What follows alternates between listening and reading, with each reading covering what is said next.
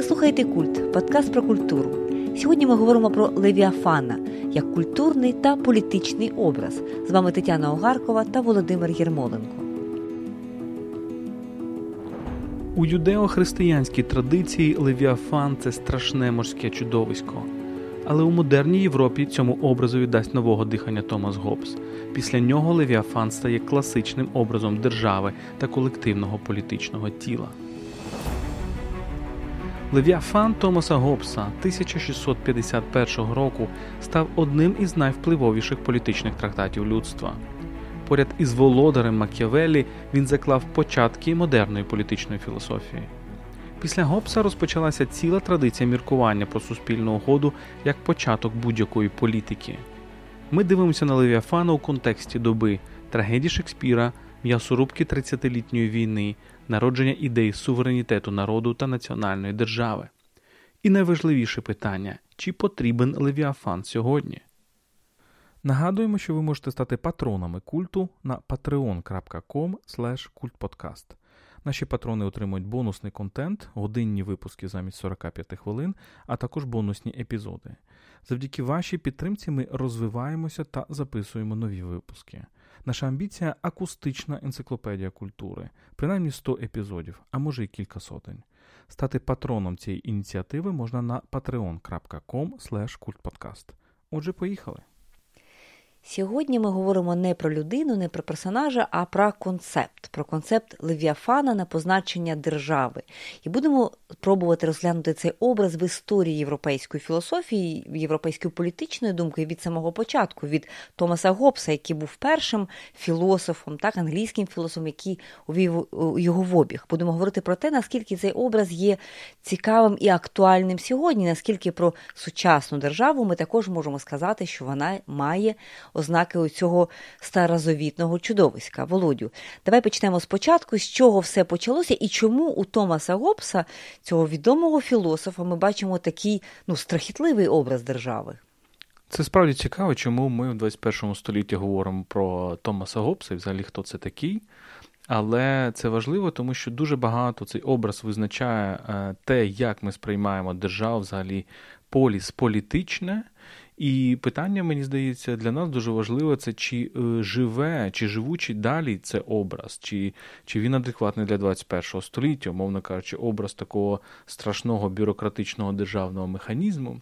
Але згадаємо, що Томас Гоббс – це сучас... майже сучасник Шекспіра. Так? Тобто його, скажімо так, якщо Шекспір творить на межі між 16 і 17 століттям. Томас Гоббс його майже є сучасником, але оскільки він проживає досить довге життя, то цей текст досить такий пізній, і цей текст е, опиняється в ситуації, коли і Англія сама переживає дуже складні часи громадянської війни, і вся Європа, пам'ятаємо, що це так звана 30-літня війна. Томас Гоббс – це сучасник Богдана Хмельницького. Це теж важливо пам'ятати. Так, так і текст цей виходить, його текст виходить в 1651 році. Він понад десятиліття його пише, він остаточна версія 1651 рік. Отже, Левіафан, цей старозавітний монстр, так, це чудовисько, морське чудовисько, яке, яке несе загрозу, і раптом для такої людини, як Томас Гоббс, і, можливо, ми зараз можемо поговорити про ці, знаєш, бароковий бестіарій, барокові оці фантазії, бо це епоха бароко, так?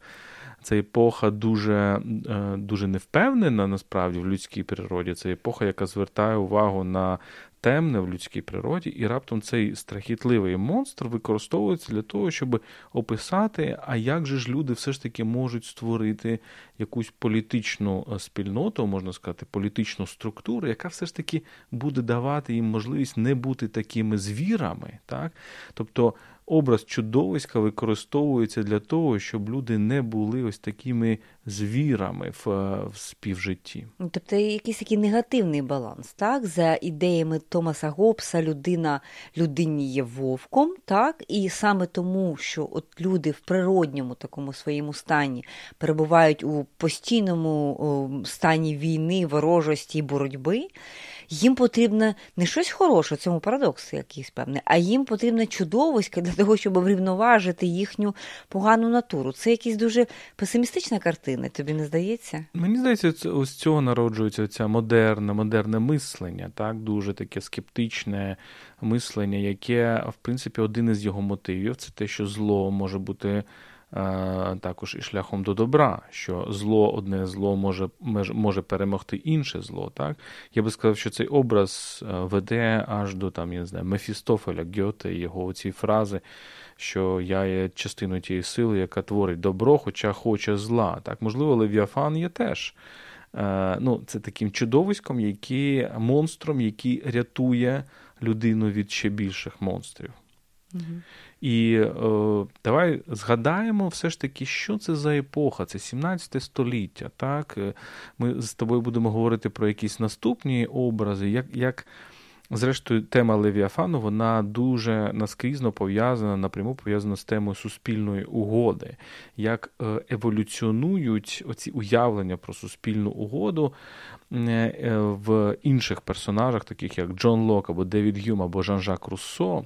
Бо це дуже важливо, це конституює нас, нашу епоху, наше розуміння того, що таке держава.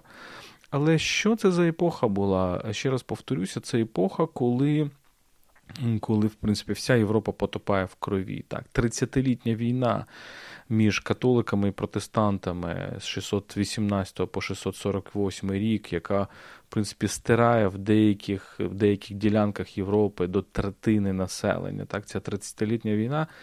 Ми можемо е, дивитися на повстання Богдана Хмельницького як, напевне, повтор, продовження цієї війни, але вже війну між православними і католиками. так?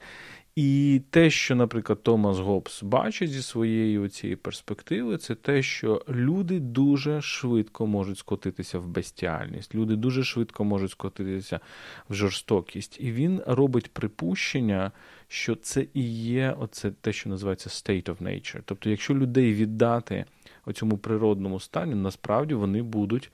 Людина людині вовк, тобто вони будуть е, е, вести війну всіх проти всіх, як Гоббс каже, the war of every man against every man. Угу. Але водночас мені здається дуже важливим є враховувати не лише той контекст історичний, в якому цей твір було написано, але також і історію питання, оскільки у нас був е, окремий подкаст, свого часу ми говорили про Макіавеллі, про його володаря, так, і теж намагалися помислити е, і обговорити, чим була природа влади так, для Макіавеллі. Це епоха відродження, це інша епоха. Очевидно, що. Е, Лівіафан не може не враховувати інших теорій держави, серед яких є античні, так, там Платона, Арістотеля, так, і з якими теж, можливо, відбувається прихований діалог. Наскільки він добре відчитується сьогодні? Він дуже добре відчитується, тому що е, є певна така континуальність, наприклад, якщо ми говоримо Гоббс і Макіавеллі, але є певний дуже важливий розрив, тому що Макіавеллі це все ж таки такий високий ренесанс, і це епоха, коли передусім ну, велика енергія мислення спрямована на мислення про індивіда, що індивід може зробити в історії. Так? Тобто Макіавеллі пише «Il Principe», так? Тобто це питання про те, це не питання про те, що таке політика, мені здається, це не питання про те, тим більше, що таке держава, це питання про те, хто такий політик. Так? І це дуже важливо. Томас Гоббс – це все ж таки відхід від цього, тому що, е, продовжуючи його думку, так, якщо людина людині вовк, якщо якщо ми якщо в, в ситуації, коли немає суспільства, немає суспільних домовленостей, люди будуть вбивати і вирізати один одного, значить треба створити велике обмеження так, для них.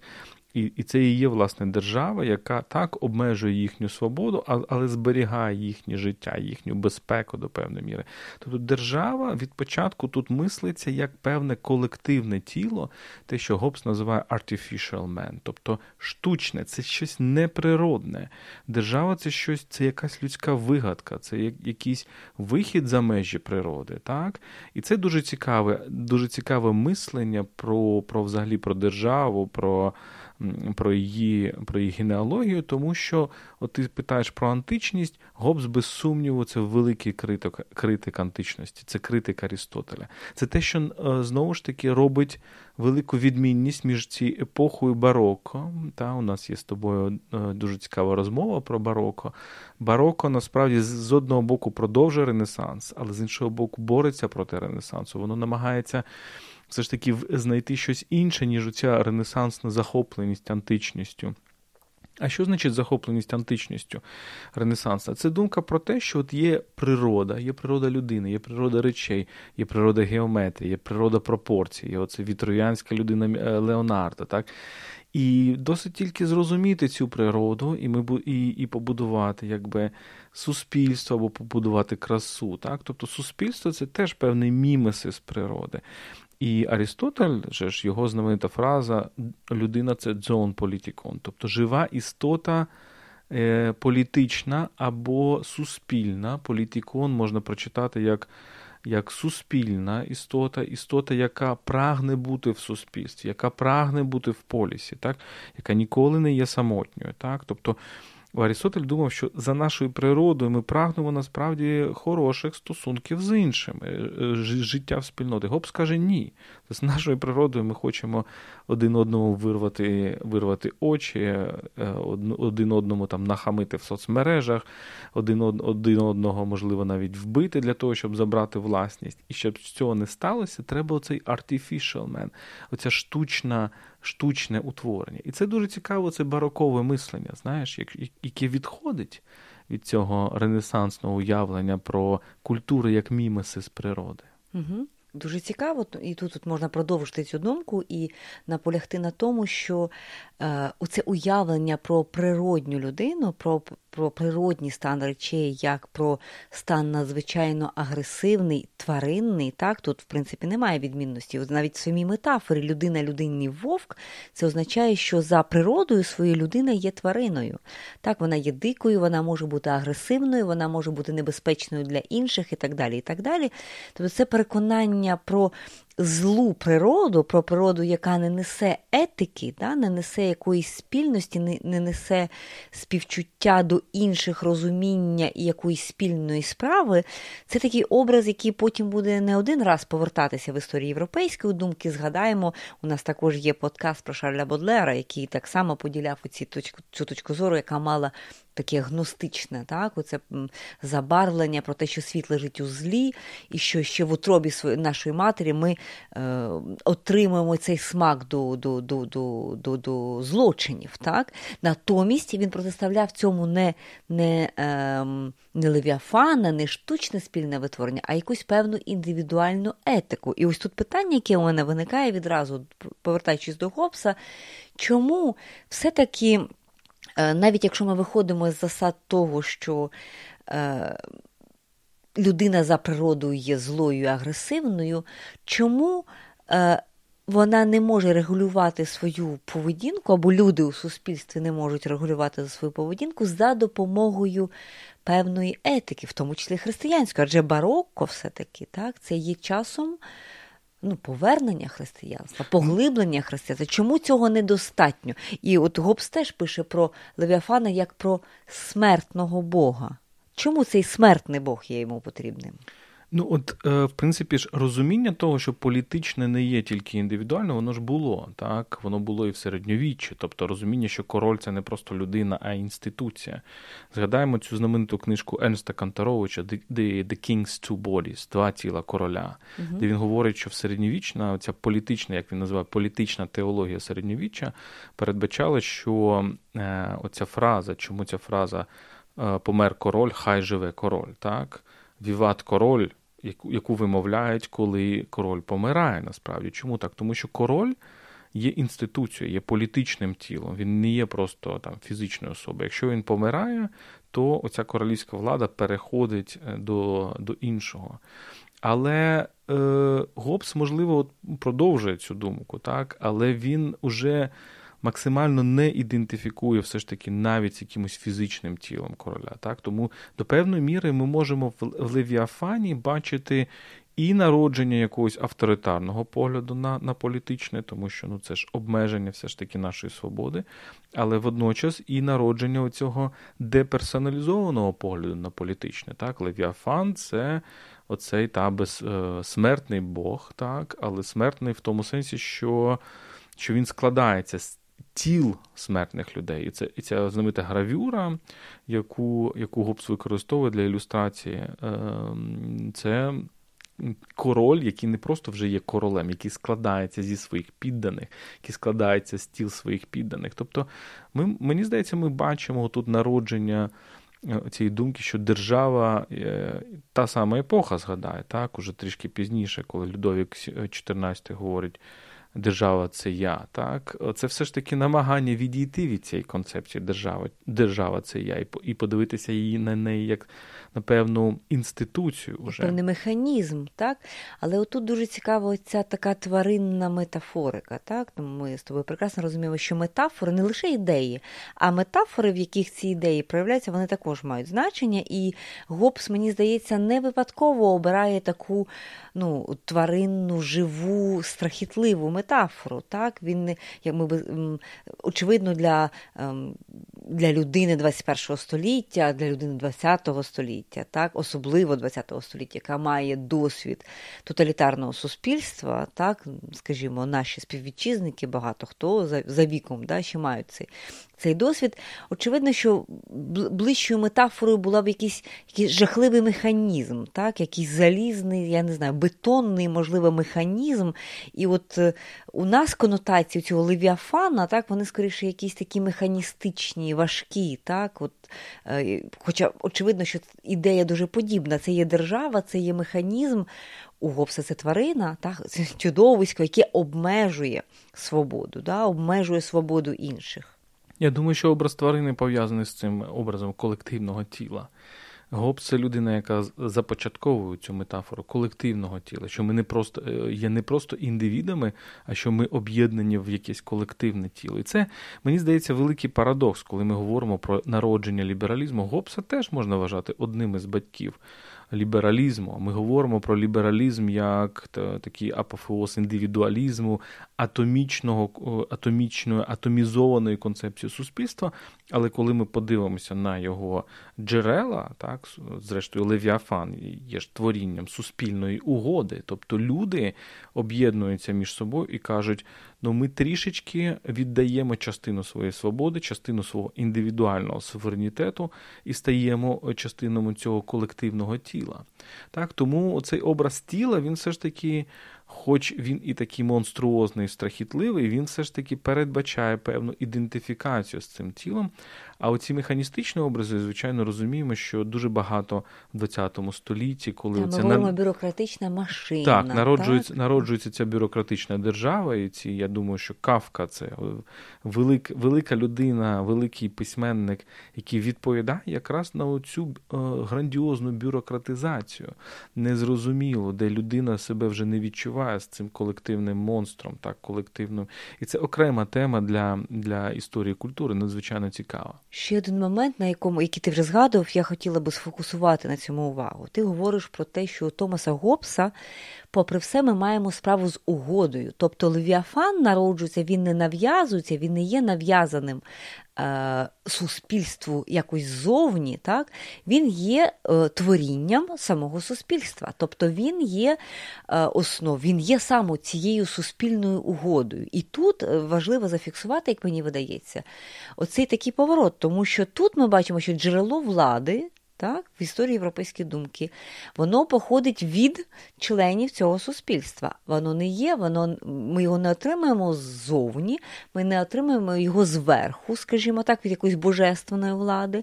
Його, ем, значить, Вона не отримується спадково, так, хоча Гоббс так, і все-таки підтримав монархію. так. Ось е, наскільки новаторською ця ідея є, от, власне, всередині е, 16 століття. 17-го, та. Ну, без сумніву, новаторською, тому що Тому що, зрештою, не можна сказати, що так народжується там демократія, так можливо, але народжується оця ідея, що легітимація має йти знизу, так, від людей, від народу, а не зверху. В цій концепції двох тіл короля все ж таки зрозуміло, що Бог через там, я не знаю, через консекрацію, через ем, посвячення на престол, він він є джерелом влади, і, і тому, значить, король або імператор мають бути посвячені і так далі. Тут абсолютно інше. Ми говоримо про це про цю ідею контракту, ідею угоди, яка насправді дуже цікава. Теж це теж дуже цікавий такий. Напруга мислення барокового, тому що Гоббс – це людина, яка скаже, що здатність до контракту, здатність е, до е, укладання угод це теж одна з рис, яка відрізняє нас від від бестії, так, від звірів, від тварин. Ти не можеш укласти угоду з, е, зі звіром. Так. Це це трошки складно. Ми навіть, як би ми не любили, наприклад, це дуже цікаво, наприклад, чи можна укласти угоду з до, домашньою твариною? Так? Можливо, її можна видресувати. Так? І це Угода от... це означає, що угода може бути між рівними, так? Між, між різними партнерами, які мають так, якісь рівність певну. Між рівними, які можуть один одного зрозуміти, і які мають певне розуміння часу. Так? Ми домовились про це, значить, ми будемо робити так. Тобто, природа, взагалі, що таке природа?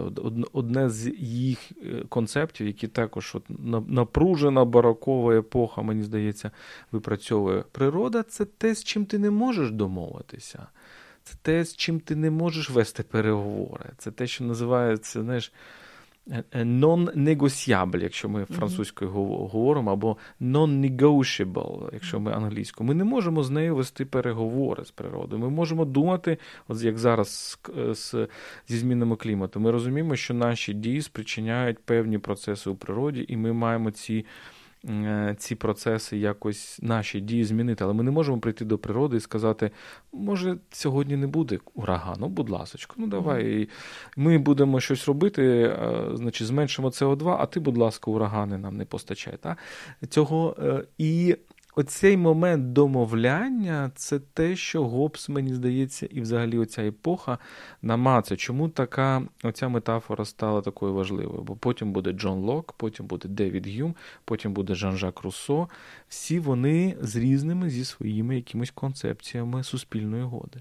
Так, от саме тема угоди, вона, попри всі відмінності, так, е, у Локка, чи у Юма, чи у Руссо, про якогось ще будемо сьогодні говорити, е, характер цієї угоди, її якесь таке означення, її ну, відтінок. Так? Ми бачимо, що у Гобса все починається доволі темно. Так? Ми домовляємося поміж собою, що поміж мною і тобою стоїть оце чудовисько, оцей левіафан, і він, в принципі, він е, на благо. Тобто він, попри його монструозний такий характер, він на благо, тому що він нас рятує, він дає нам в тому числі безпеку, дає можливість продовжувати життя, тому що він рятує від воєн, так, від певної агресії.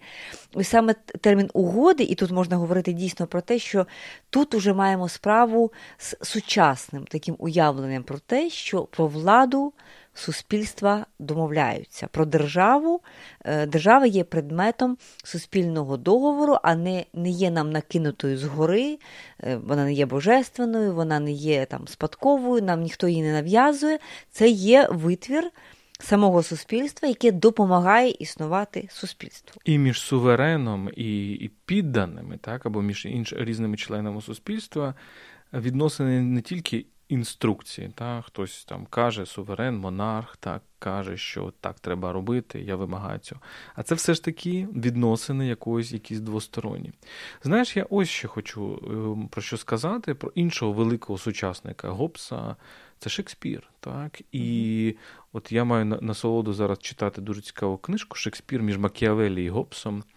Е, страшенно цікавий оцей образ взагалі Шекспір як політичний теоретик. Ну, не теоретик, а людина, яка скриває оці політичні проблеми. Адже Дуже багато драм Шекспіра, вони ж побудовані на цьому скочуванню в бестіальність. так? uh І це, мені здається, Шекспіра ще до цих процесів е, там, громадянської війни, 30-літньої війни. Це те, що Шекспір е, дуже дуже добре відчував. Мені здається, якби Шекспір жив сьогодні, чи жив, наприклад, перед Першою світовою війною, він теж зміг би дати якісь дуже дуже, дуже фантастичні, дуже міцні образи.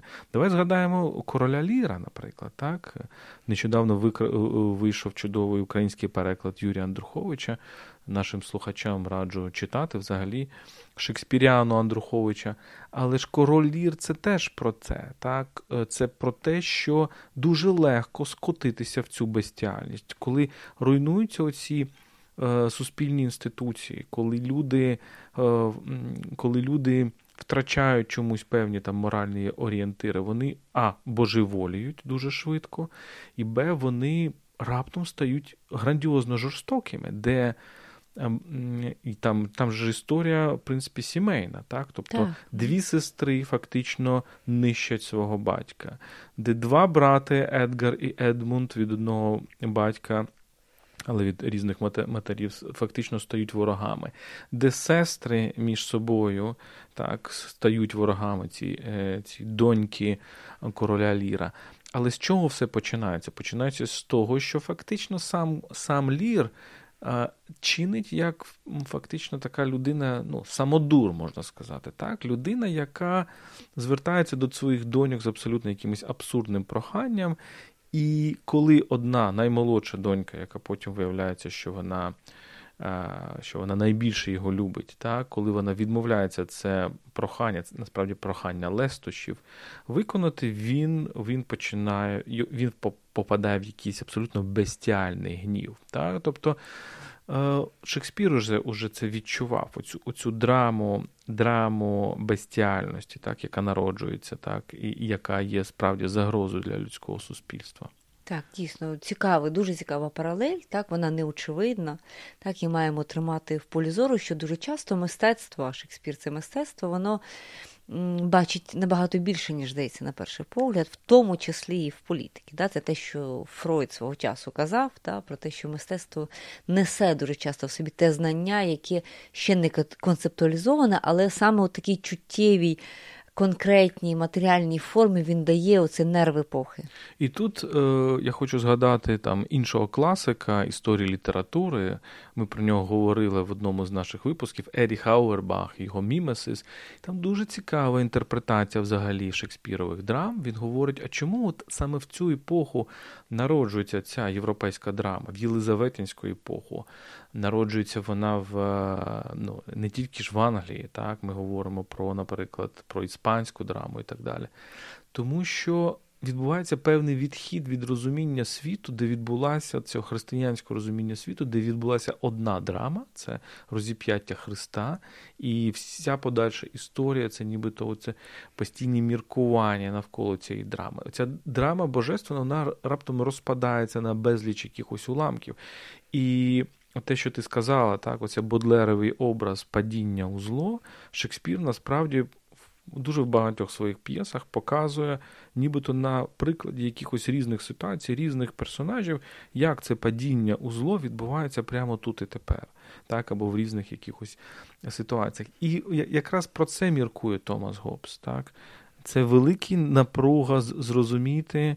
І вона насправді дуже дуже про 20, про 20 наприклад, століття, про ці жахи 20 століття. Як так відбувається падіння, це гріхопадіння тут і тепер. І це не питання там зняття яблука, так це угу. питання насправді великих вбивств. Цікава думка про множинність драми і можливість сюжетів. Дійсно, да, від якоїсь моносюжетності суто християнської, християнська цивілізація приходить в момент цей бароковий до усвідомлення так, можливих різних можливих сюжетів. Вони, можливо, про одне те саме, ну принаймні про подібні речі, так, але це вже різні сюжети, це не один. Ем, Ще один момент, е, все-таки я би хотіла зачепити. Очевидно, образ Левіафана, тобто держави як Левіафана, він ну, без перекладу і навіть без знання Гоббса, очевидний, якось ну, зрозумілий людині ХХ століття. А от якою мірою тобі здається, ми з тобою живемо вже в 21 столітті, якою мірою сьогодні так, ми можемо, цей образ є актуальним? Наскільки сучасні держави вони нагадують оцей образ Левіафана. Що з того, що думав Гоббс, є актуальним сьогодні? Дуже цікаве питання, е, і ми тут не можемо, мені здається, обминути оцю тему колективних тіл, про про яку ми сказали. От ти розумієш, коли Макіавеллі говорить там про іль принципе, так він говорить про те, як має поводити себе е, один там конкретний правитель в якихось конкретних ситуаціях. Він не мислить в термінах великих колективних тіл, так, е, великих націй. Для нього ці нації ще не існують. Е, нації до там середньовіччя і навіть Ренесанс, що таке нація? Ну це певна група людей з, можливо, з якогось там однієї території. Дуже часто націями могли називати певні соціальні верстви населення, так? не обов'язково з якоїсь окремої території. І тут Гобс нам каже, що насправді вся ця спільнота є певним колективним тілом, з якоюсь колективною ідентичністю. Не обов'язково це колективна ідентичність вона впізнається в якомусь образі монарха. Так? Тому що, І це, мені здається, радикальна новація. Це це момент, коли оця монархічна концепція політичного, так, яку ми бачимо, наприклад, тут в концепті імперії, коли імператори друкують своє зображення на монетах. так, воно переходить в певне колектив, все ж таки колективну ідентичність, коли ми ідентифікуємося не з якоюсь людиною, не з королем, не з імператором, а з не, не, не з диктатором якимось, так, а з якоюсь колективною ідентичністю, колективним тілом. Можна можна сказати, що з Гобса народжується ця ідея національної держави, так? тому що Левіафан це теж ідея національної держави. І от питання в тому, наскільки в сучасному світі ця ідея жива. Знаєш, що цікаво? Що коли ми дивимося зараз на постковідний світ, коли я дивлюся, наприклад, на західні держави, на те, як е, американці усвідомлюють, переосмислюють те, що відбулося для американців. Е, ми зараз багато говоримо про Афганістан, про травму Афганістану для американців, але для них для мислителів американських сучасних дуже велика травма це ковід і те, як Америка не впоралась з ковідом. Так, так? так. Кількість смертей на тисячу населення, навіть якщо ми так говоримо, Америка одна з одна з е, лідерів у світі. І вони звертають нас Амер... американський ж світ він дуже антиетатицький, він анти, антидержавницький, так тому що там головне це індивідуальна свобода, індивідуальна людина. Да, це І друга поправка, так, яка дає можливість громадянам мати зброю, так, історично це теж. Навіщо мати зброю? Зброю, щоб мати можливість за потреби захиститися від від, держав. від да, Левіафана. Так, так. Тобто, тобто це це в ментальності дуже добре прошито. Для, І ми зараз, можливо, поговоримо вже. Е, я не знаю, чи в загальному в загальному випуску, чи вже для патронів ми поговоримо так, про те, як як змінюється ця концепція Левіафана далі. так, е, Тому що дуже цікаво, що в спробую це пояснити, що в, в концепції американської демократії набагато більше, наприклад, Гюма, ніж Гобса. І дуже цікаво зрозуміти, чому. Але ну, Гобс би вам сказав, що Левіафан мусить у вас забрати зброю. Тому що Левіафан це це передусім безпекова концепція держави. Якщо ви всі, друзі мої, вбиваєте один одного в війні в state of nature, тобто в природному стані, війни всіх проти всіх, то якщо ми створюємо державу, ми створюємо її передусім для того, щоб кожен кожен громадянин би мав. Мав безпеку, так тому ми, вибачте, всю зброю забираємо у вас. Ви тепер беззбройні. Тобто ви маєте певну довіру до цього до цього Левіафана. так? Але з іншого боку, ця американська рефлексія, чому вони так захоплюються Південно, Південно-Східною Азією? Навіть не так Китаєм, як Тайванем, Гонконгом, Сингапуром, Південною Кореєю. Мені здається, тут фішка в тому, що вони заздрять, ну не те, щоб заздрять, вони бачать, що ці східноазійські моделі, які дуже сильно побудовані на ідеї бюрократії так, тобто не на ідеї демократії як легітимації влади знизу, а на ідеї бюрократії як ефективності втілення рішень зверху вниз. І цим, в принципі, мав би займатися Левіафан, так? Тобто... Ну, але дуже часто бюрократія якраз є антонімом ефективності. Так? Можливо, мається на увазі якась особлива бюрократія.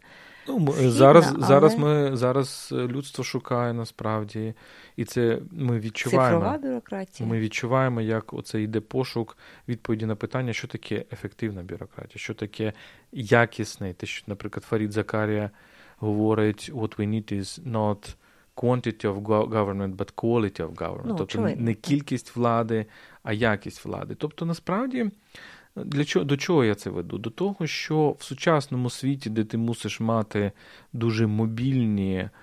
Е, мобільні структури інституції, які можуть швидко та ефективно не тільки приймати рішення, але й втілювати рішення. Оця оця теза, яка була поширена, мені здається, ще в 90-х 2000-х, мовляв, кінець державної влади, the end of power і так далі. Uh-huh, uh-huh. Ми можемо можемо її поставити під сумнів. Так? Ми можемо говорити зараз, можливо, про про якесь повернення Левіафана, про повернення е, не тільки мислення про державу, як про структуру, яка забезпечує права людини. Це велика така європейська, європейсько-американська е, схема мислення другої половини ХХ століття, дуже близька нам і дуже важлива, я думаю, для для України, для пострадянського суспільства. Але виявляється, що це цього мало. Так? Держава. Це не тільки інструмент забезпечення прав, це також інструмент забезпечення безпеки. Так, тобто певний такий ну, е, безпековий, а і, а звідси, можливо, такий патерналістський такий вимір, тобто вимір, який захищає, та, така парасолька, яка захищає громадян. Тобто, у підсумку так, питання було про те, наскільки, на твою думку, образ Левіафана да, для держави сьогодні актуальним, ми доходимо висновку, що він не є, да, він не є таким, що віджив своє. Да, Він залишається усе-таки е, таким, що що продовжує жити. Тобто, це е, не образ, як якось не не монструозна природа цього образу. Да, не така, Це не чудовисько, але це таки сила, яка тримає громадян цієї держави докупи, дає їм можливість реалізовувати свої права і безпека. Так, а безпека в сучасному там, постковідному світі ми побачили, що безпека це е, це дуже важливий вимір. Так? Ну, питання, звичайно, в тому, чи вигадає людство в 21 столітті. Два питання тут дуже важливі. Чи вигадає людство в 21 столітті якісь інші е, левіафання або якісь інші структури, інші які образи. які, ну, можуть які можуть громадянам дати безпеку? І друге, без сумніву, питання це якщо навіть демократичні суспільства зараз переходять з мислення про права індивіда, так, про індивідуальні права, вмислення про ефективність забезпечення певних рішень, які задають безпеку і так далі, то в певний момент ми опинимося в ситуації, коли е, люди будуть казати, так, найефективніша модель це Китай, так, наприклад, яка абсолютно про права. Не думає, так? І це, е, це я думаю, що е, метафора Левіафана без сумніву містить дуже багато і ризиків, небезпек теж. Очевидно альтернативна ідея популярна сьогодні держава як сервіс. Так? Е, таке Чи може бути держава лише сервісом так? для громадян, тобто лише набором певних механізмів, які би допомагав громадянам на цій території там, здійснювати там, економічну діяльність, освітню і тому подібні речі. Оце дуже важливо. Е, чому я вважаю, що. Ця думка як держава, як сервіс, вона до певної міри продуктивна в чомусь, але вона має вона... чіткі обмеження. І знаєш, я тобі я дуже чітко зрозумів ці обмеження, коли я слухав одного, прости господи, російського журналіста, не буду казати його імені, який каже, що ну, а, чого, я не ходжу на вибори. Ну, зрозуміло, у них там немає чого ходити на вибори. Я вважаю, що це не має сенсу. Я от плачу свої податки, і це моя участь в суспільному житті. Так? Це і є держава як як сервіс. Я пішов в супермаркет, заплатив гроші, мені дали продукт. Але вибач, держава це не супермаркет. Угу. Суспільство, нація це не супермаркет, бо вона не тільки вимагає від тебе податків, звичайно, це дуже важливо. Це не тільки йдеться про членські внески, це йдеться про про якусь, спільну волю. Про спільну да? волю, про співдію. Про про участь у дискусії, яким має бути цей супермаркет. Ти не не, не споживач у супермаркеті, ти, в принципі, Ну, якщо так бізнес-термінологію, ти маєш якісь акції цього супермаркета, так? Uh-huh. От, Тому в цій концепції держави як сервісу є оцей, мені здається, ну, насправді він перетворює державу як на, на бізнес-проект, забираючи цей момент громадянства, все ж таки, і співвідповідальності. Так, так, оцей момент суто політичний. Так, От все-таки, коли ми говоримо держава як сервіс, це означає комерційний проект. А держава, попри все, є політичним проєктом. Там Гобс, та, він теж там пише і про про політичні партії. Далі Руссо, ми будемо говорити ще і про Лока, і про Руссо. Е, Завжди є ідея конкуренція політичних ідей. Так, і політичних проєктів, і розуміння, куди ця держава рухається. Це тіло колективно є, так, а не лише стосунки, е, гроші та, і і податки, і відповідно розподіл цих ем, речей. Отже, окрім Гобса, так, далі цей образ рухається далі. Ідея ну, але, суспільного... Але, та, але е, ми вже з Гобсом будемо закінчувати, і далі наша розмова це вже буде розмова для патронів, е, де ми будемо говорити про еволюцію. Е, ці концепції суспільної угоди, і вона надзвичайно цікава, не менш цікава.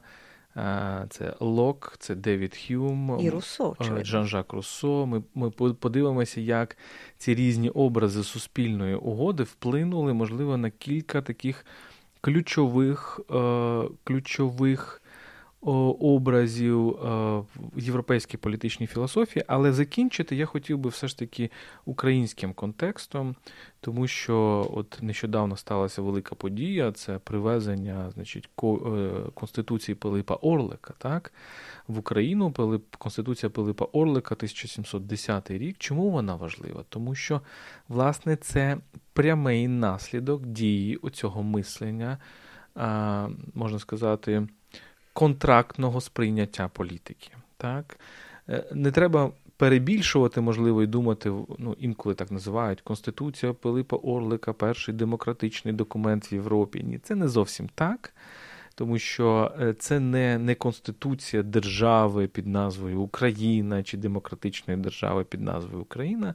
Це дуже цікавий документ, контракт, фактично між гетьманом і військом Запорізьким, так, тобто козаками, старшиною. Тобто, фактично, ми маємо, ми маємо прямий документ угоди, яку підписують а, члени одного політичного тіла між собою.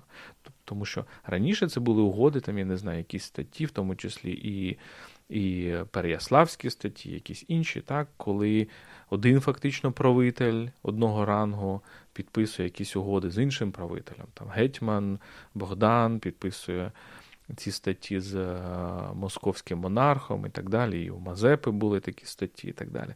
Тут інше, тут йдеться про самоконституювання політичного тіла. Так, Тобто це політичне тіло, яке організовується, яке фактично з, обирає собі голову цього політичного тіла, але це, ця голова це частина політичного тіла, і там фактично прописуються оці оці головні права. Це продукт тої самої епохи, адже так там 50 років розділяють та, трактат Томаса Гоббса, про який ми говорили, і Конституцію Пилипа Орлика. І так? це і це дуже напружено, дуже цікаво. Це політична еволюція, тому що Джон Лок, про якого ми ще будемо говорити зараз для в, в бонусі для патронів, це. Це ще менше часу, 1688 рік. Тобто ми бачимо, як ці ідеї напряму впливають, так, е, і оця ієрархічна е, концепція політики, де є абсолютно непогрішний монарх, і де якісь якісь піддані, яким він дає інструкції, заміняється на цю контрактну модель політики. Ви слухали Культ, подкаст про культуру. З вами були Тетяна Огаркова та Володимир Єрмоленко. Не тікайте, не підписавшись на наш подкаст на Фейсбуку, SoundCloud та Google Podcast. Ви також можете стати патронами культу на patreon.com. Наші патрони отримують бонусний контент, годинні випуски замість 45 хвилин, а також бонусні епізоди. Завдяки вашій підтримці ми розвиваємося та записуємо нові випуски. Наша амбіція акустична енциклопедія культури, принаймні 100 епізодів, а може й кілька сотень. Стати патроном цієї ініціативи можна на patreon.com. Тож до зустрічі на культових темах.